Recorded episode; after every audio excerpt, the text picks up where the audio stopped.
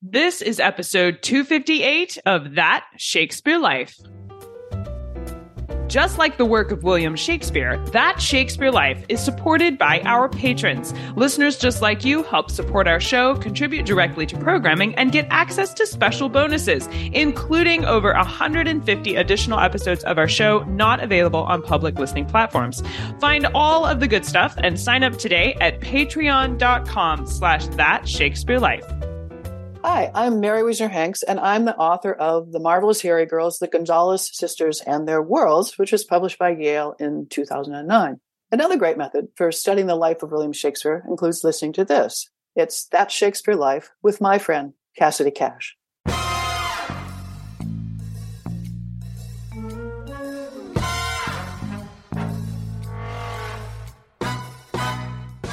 It has always been said by scholars for, for years probably more than a hundred years, that eventually a portrait of the bard will be found and it'll have been hanging in a stately home in England for many, many years unnoticed. And I'd like to think this is it. Welcome to That Shakespeare Life with Cassidy Cash. Cassidy believes that if you desire to successfully learn or perform Shakespeare's plays, then understanding the real life and history of William Shakespeare himself is a must. That Shakespeare Life is the podcast that helps you go beyond the curtain of some of Shakespeare's most iconic works and explore the world of early modern England as Shakespeare would have lived it, learning from the writers, historians, and performers who know it best. And now, here's Cassidy. Of all the history we know about William Shakespeare and what it was like to live in turn of the 17th century England, one of the hardest things to know for sure about the bard is what he looked like. There are only two verified portraits of William Shakespeare. One is the bust available at his funerary monument in Stratford upon Avon, and the other is known as the Droeshout portrait, which is an engraving on the title page of the first folio that was published in 1623. Aside from these two depictions, there have been at least nine additional paintings that claimed to be lifelike representations of William Shakespeare, all of which were hotly contested, and a few were outright disproven. One painting, however, has recently risen to the top through rigorous investigation as a real contender for another verified portrait of the bard. It's known today as the Danby portrait. The Danby portrait was owned by the Danby family for years until it was sold by Christie's in a house contents sale in 1975. At that time, the painting was misattributed and has since been shown to be a painting by Robert Peake, a professional artist from Shakespeare's lifetime who not only knew about William Shakespeare, but actually worked with him directly in theater.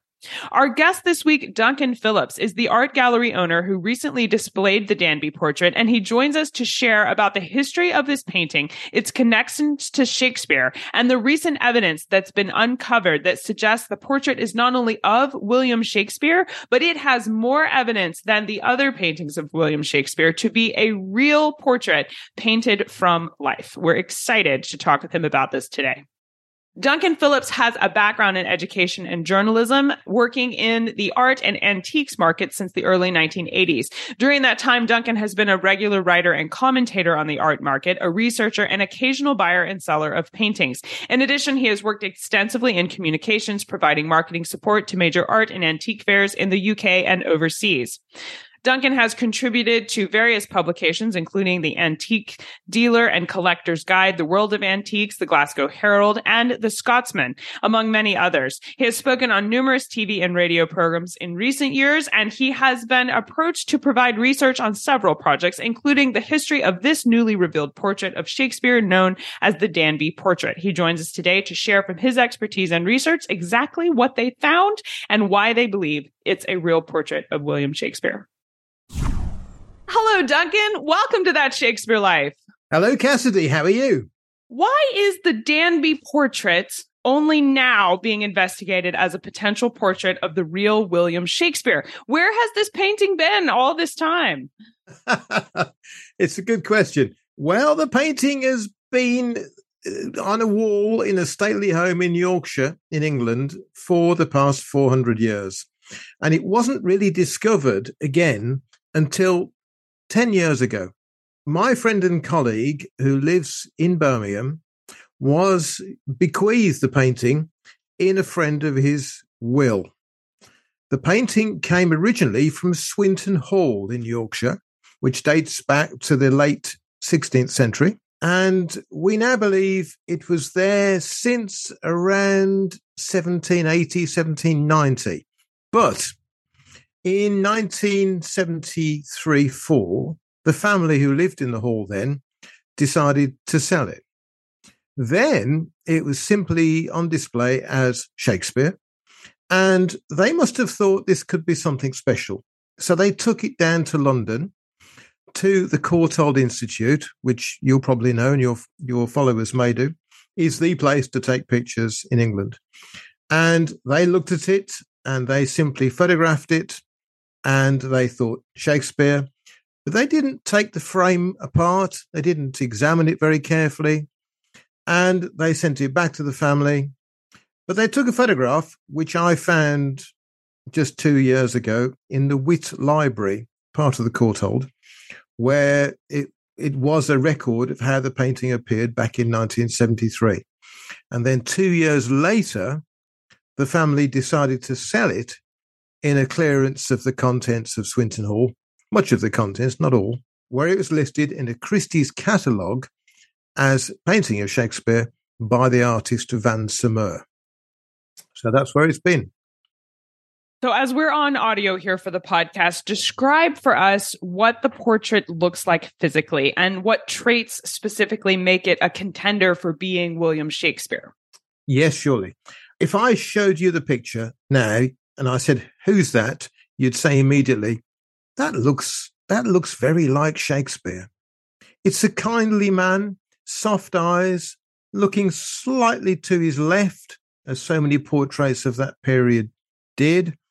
He's captured wearing a ruff that's typical of the period and a tunic that's or a doublet that's typical of the period. It's dated 1608.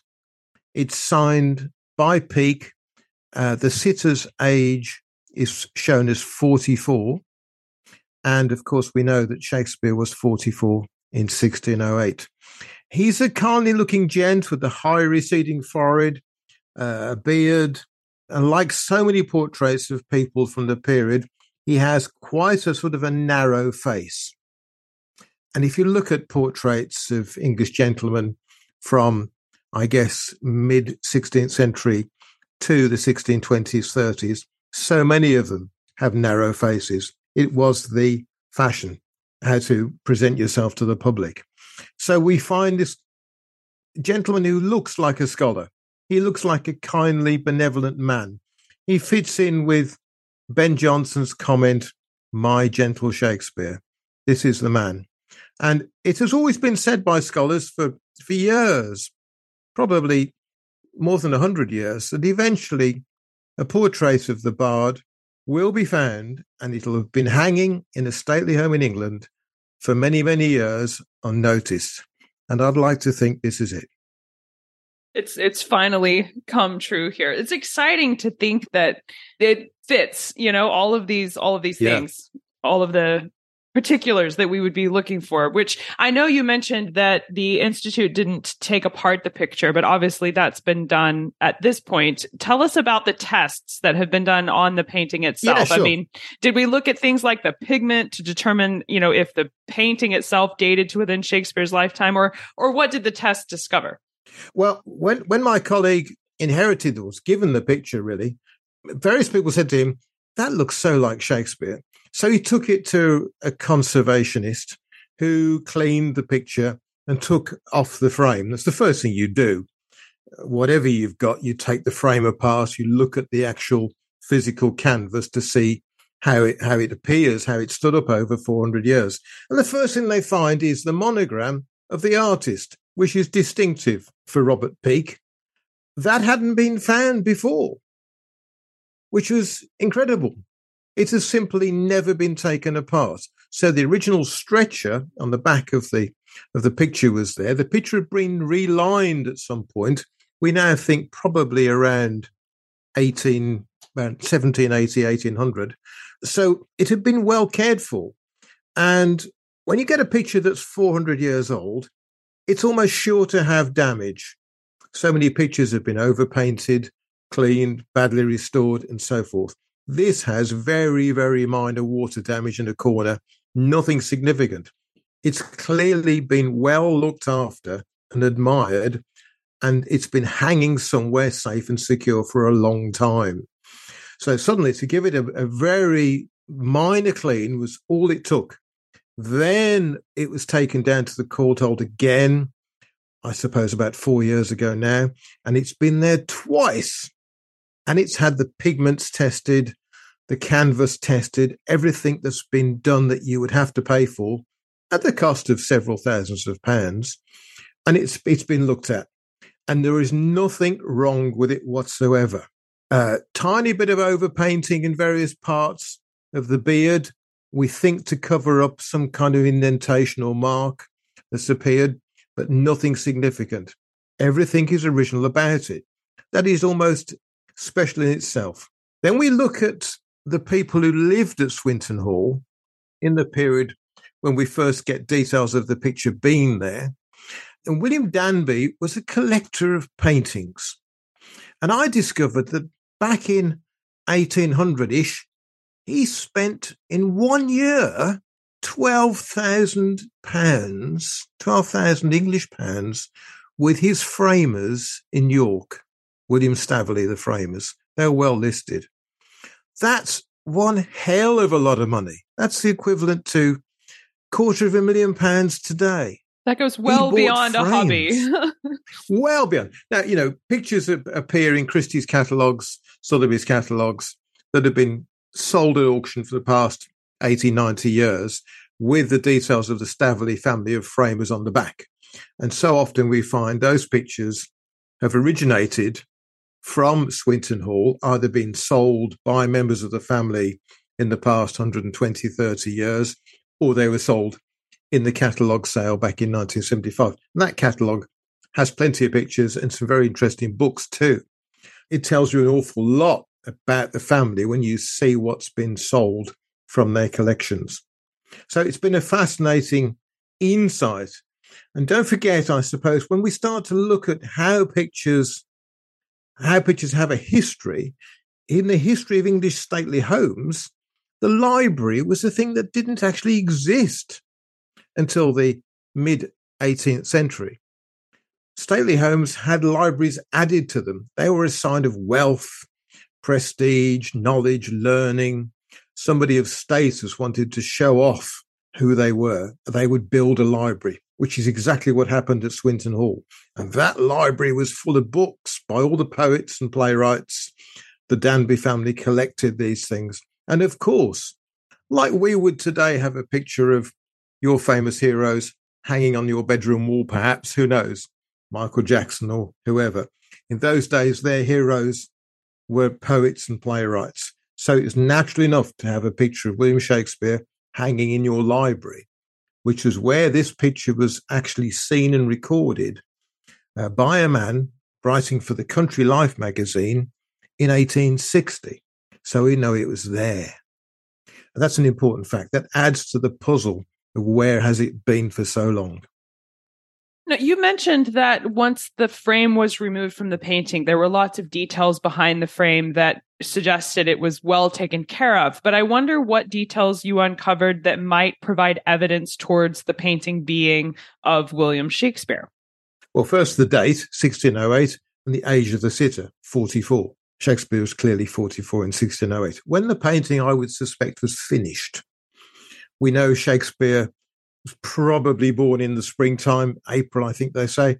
So we know it's painted around about then. Of course, when you look at how painters created their works, it doesn't mean it was painted in that particular month or that year. It could have been painted a year before. We can never know for sure. And I have to say, above everything else, the only really known picture of Shakespeare is from the first folio. Everything else is supposition. This is two, but nothing has come closer. So when I start to look at it objectively, which is all we can do, and weigh up all the evidence as to why this should be Shakespeare, there is an enormous amount of that.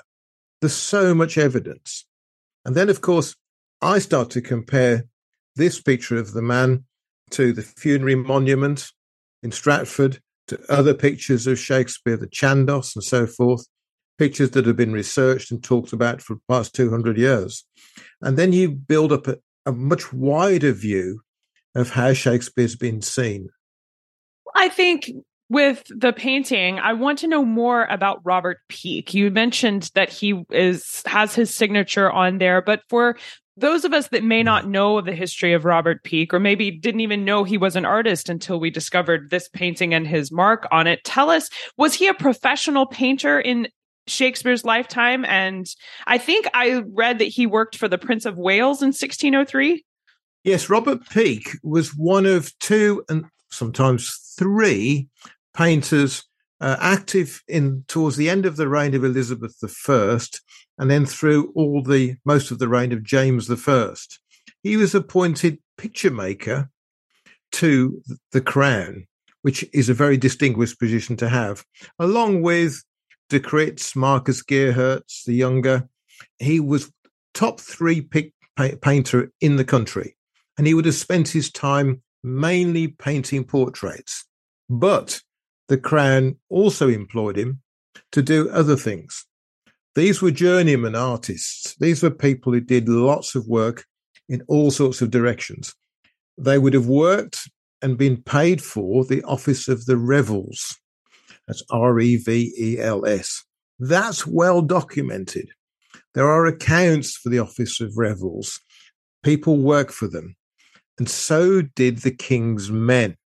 This is the troupe of players who perform Shakespeare's plays, of whom Shakespeare was a member, of course. He was an actor.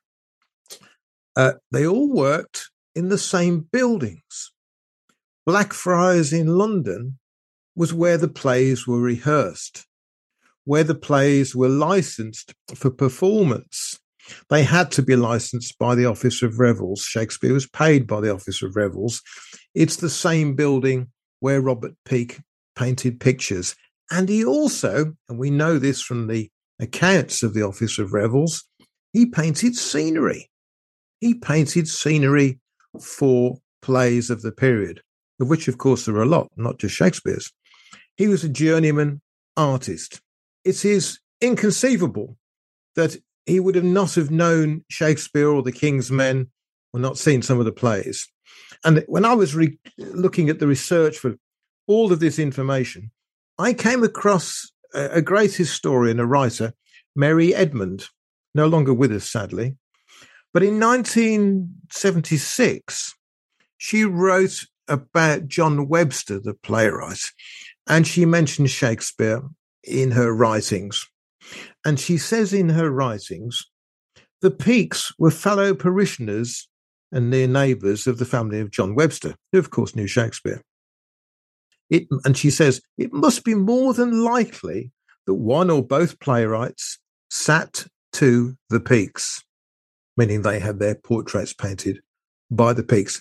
That's not just Robert Peake, the father, Robert Peake the elder, we call him, but William Peake, his son, who continued to paint people. They had a studio there would have been several pe- people painting the portraits. They also owned a printing workshop.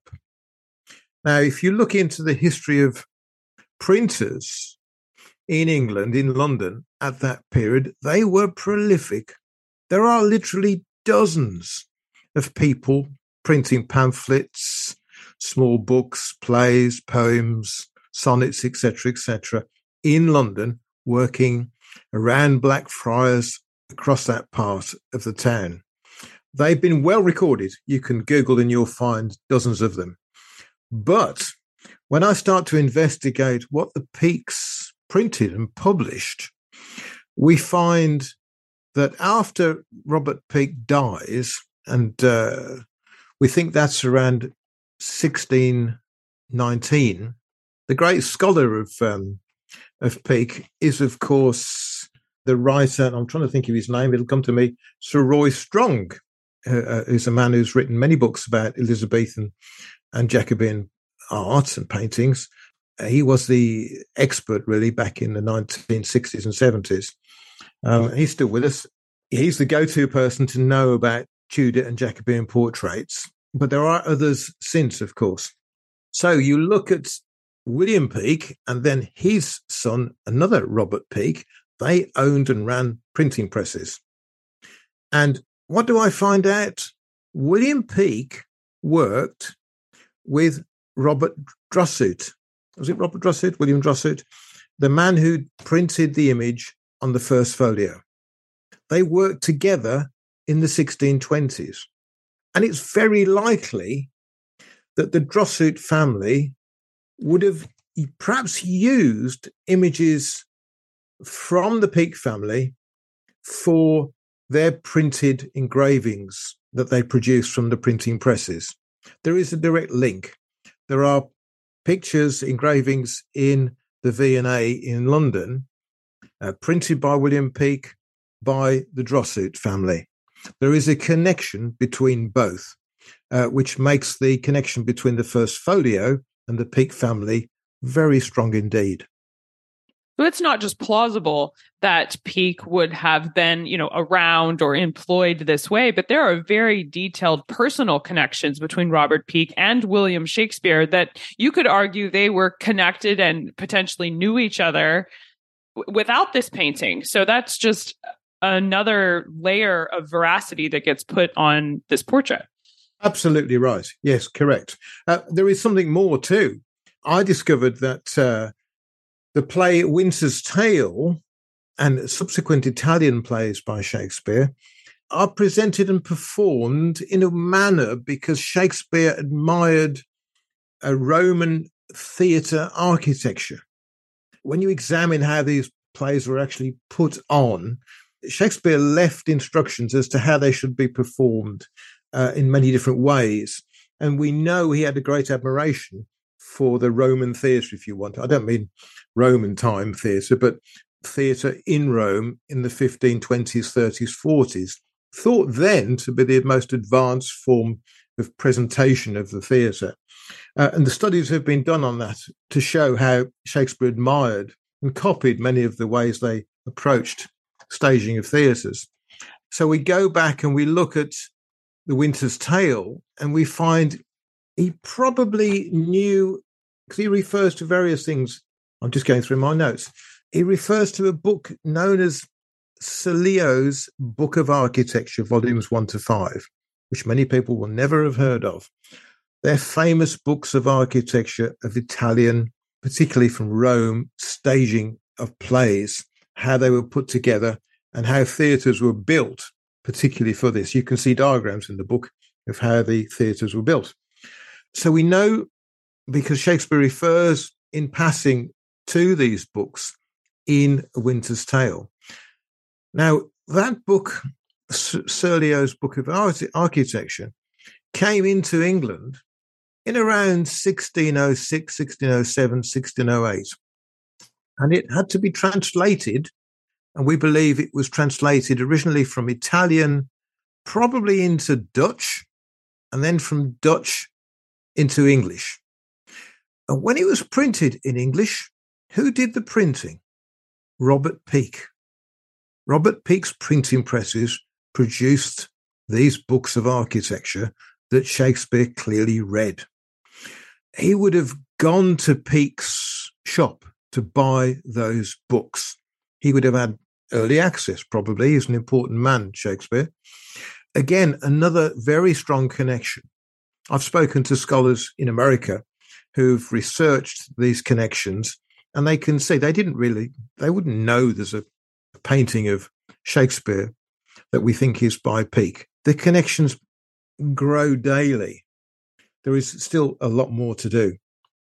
In 1608, William Shakespeare was at the height of his celebrity in England. Does his status lend credibility to the idea that the Peakes would have wanted to paint Shakespeare's portrait, or maybe that someone in power would have commissioned this going on? Yes, quite possibly. Shakespeare, of course, had patrons. Many people in the court at that time had their portraits done by by Peake and other artists. There are many similarities of style in the Peake portrait. Other people, Edmund Tilney and various other people, had their portraits painted. It was not an, an uncommon thing to do. These portraits, again, are hanging in English stately homes everywhere.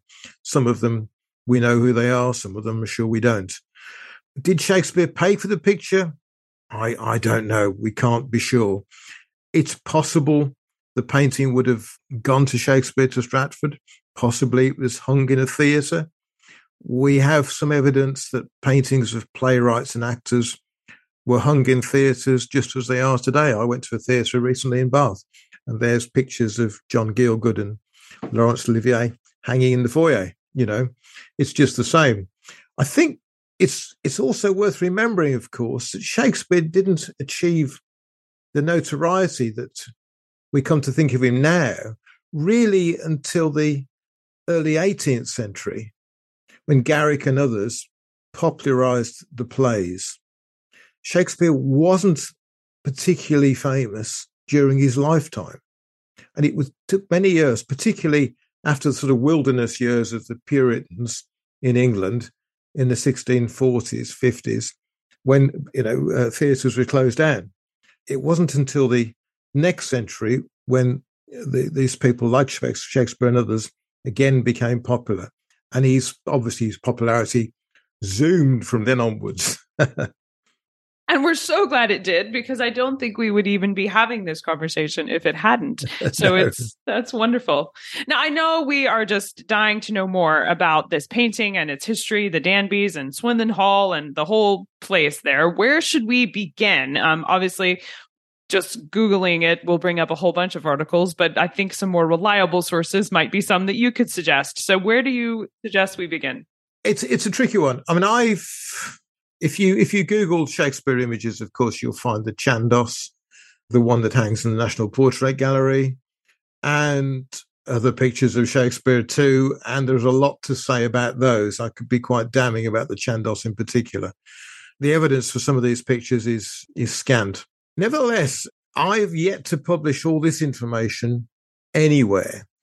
We showed the picture to the press just before Christmas so a lot of information went into the public domain and you can find it online, but it's very much press reportage. And it was uh, very amusing to find comments from one or two people, notable people, scholars of Shakespeare, scholars of literature of Shakespeare, let's, let me say, who had immediate comments and they hadn't seen our research documents, neither had they seen the picture at all. But of course, people always want something to say. My friend and colleague who owns the picture, has it safely stored, and he wants to sell it, of course. He's an elderly gentleman. He thinks it's about time this picture was seen by many more people, but of course, he'd like to sell it. So we have some serious interest in it from one or two people, but negotiations are ongoing. It may yet go to an auction house to be sold. I couldn't say I don't own it. Uh, my involvement has been to do the research and I must say, when I was first approached, I was skeptical. Anybody would be. But the more you begin to find out, particularly about Peake, that's when it becomes clear. I think so much research has been done about Shakespeare to find fresh information about his life and, and what he did during his life is very difficult. But to find information about Peake and his family, what they did, is all there still to be done and, and the quest to find more information about the Peake family continues. Well, we will place links and pictures of this portrait so you can see it and you can explore some of the research that's being done. It is exciting stuff. So make sure you check out the show notes to learn more about this and to find some resources there. Now, Duncan, we ask everyone this next question here at That Shakespeare Life, and that's what's the one book you would take with you on a deserted island? My friends in England tell me I'm supposed to allow you the complete works of Shakespeare and a copy of the Bible. So your choice would be in addition to those. I think I, you, yes, you asked me that before we started very briefly. Books, uh, my favorite writer is uh, William Boyd, the English novelist. I would take any, almost anything by William Boyd. He's a great writer today. He's very of the moment, uh, and he can see deep into the human psyche. They're always interesting books to read. I think that would be an excellent choice for sure. So, what's next for you? What are you working on now that you're excited about? Uh, I spend most of my life involved with the arts and antiques trade, writing about antiques and fine arts and so forth. I'm still involved with Shakespeare. We still have more work to do. In fact, only a fortnight ago, I was contacted by a man in Canada who's worked with facial recognition software for the past 20 years, used by the police there too. And he sent me absolutely fascinating research work he'd undertaken, looking at this Peake picture of Shakespeare, comparing it to the Droeshout engraving. And he said to me, This is a 95% match. He'd never come across a picture so close to that. That's this. incredible. That's a big number. Yeah. Yeah. Yeah. It's, and it, there's still work to do, you see. So every time we look at this and stop and start, there's more and more information that forthcomes from somewhere. I've just got chill bumps. Duncan Phillips, has just been thrilling to speak with you about this painting, to learn more about it. I know I can't wait to see the further research that comes from your work. And I appreciate you taking time today to meet with us and share with us this history. It's been a really fun conversation. Cassidy, thank you very much. It's been a pleasure. If you like the show today, be sure to let us know about it. Tell us your thoughts and ideas with a comment and please provide a rating on the platform you're listening from today. That really helps our show get heard by other people. If you would like to see the visual version of the Danby portrait, a copy of it that you can look at for yourself, along with pictures of people like Robert Peake and some of the diagrams from Roman theater that we were talking about in today's episode, you want to check out the show notes. The show notes are where we pack the visual content that coordinates with the history you're learning about on the podcast. There's also more information about our guests and links to the further learning resources that we talk about in our conversation. Find all of these things at cassidycash.com slash episode 258. That's CassidyCash.com slash EP258. If you are excited to dive in and learn more about what it was like to live in turn of the 17th century England the way Shakespeare would have lived it, then consider becoming a patron. There are over 150 additional episodes of our show available in the back catalog. We talk with the world's leading experts about the life and history of William Shakespeare and things going on in the 17th century when Shakespeare was living there. These are all available in our patrons only RSS feed, and each one has accompanying show notes, just like today's episode, that are available for patrons. So there's a whole lot of history there available for people who support our show. Now, patrons are also treated to behind the scenes extras, including the chance to participate in the interviews by sending in your questions you'd like us to ask during the show. There's also some education resources there for teachers that like to use our podcast in their classrooms, along with some other bonus history tidbits that we put there just because we love Shakespeare and we want to share his history with you. You can explore all of the benefits and join us today at patreon.com slash that Shakespeare life. That's patreon.com slash that Shakespeare life. That Shakespeare Life is researched and produced by me, Cassidy Cash. Our audio engineer is Gary Mayholm. That's it for this week. Thank you for listening. I'm Cassidy Cash, and I hope you learned something new about the Bard. I'll see you next time. Bye bye. Thank you for listening to That Shakespeare Life. As always, the best conversations happen after the episode over at CassidyCash.com. Become a part of a vibrant Shakespeare conversation by adding your voice over at the website. Until next time, remember, when you want to know William Shakespeare, you have to go behind the curtain and into That Shakespeare Life.